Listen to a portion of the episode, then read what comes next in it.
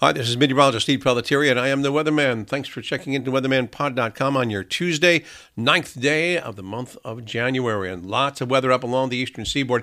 There will be extensive airline delays in and around New York, Newark, even up to the Boston area, Charlotte, and Atlanta during the daytime today, but it should start to improve from the southwest to the northeast. But the damage will be done when you can't get into an airport because of severe weather. And that is what the case is going to be for this afternoon and tonight. No problems in Dallas or in the Houston area. Also in Chicago, there will be some rain and then eventually some snow showers from uh, some colder air filtering down that way. Minneapolis, St. Paul is going to be dry. West Coast is showing, uh, well, Los Angeles and San Diego dry, but back to showers in San Francisco and more heavy rains moving into the Pacific Northwest and Seattle.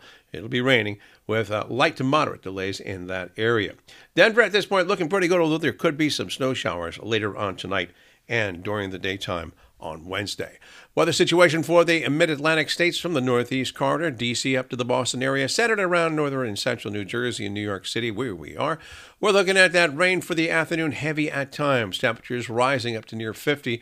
Wind advisories in effect, flood watches in effect all across the area. Looking at uh, during the daylight hours between a half and an inch of rainfall, one to two inches of rain possible overnight. In some places, over three inches, and that's why it's going to be some flooding, melting snows. There was a lot of snow across the Poconos and northwestern New Jersey, southeastern New York. That's going to be melting with these heavy rains.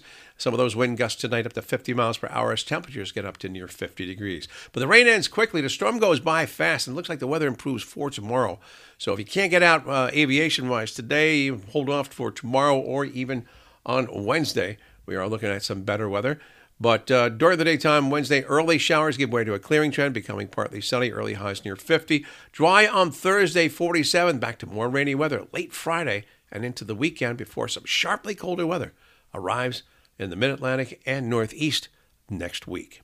I'm meteorologist Steve Pelletieri, and I am the weatherman. Thanks for checking in. Next update coming up possibly later today and tonight as the storm with those heavy rains and winds will be across the area. So check in then.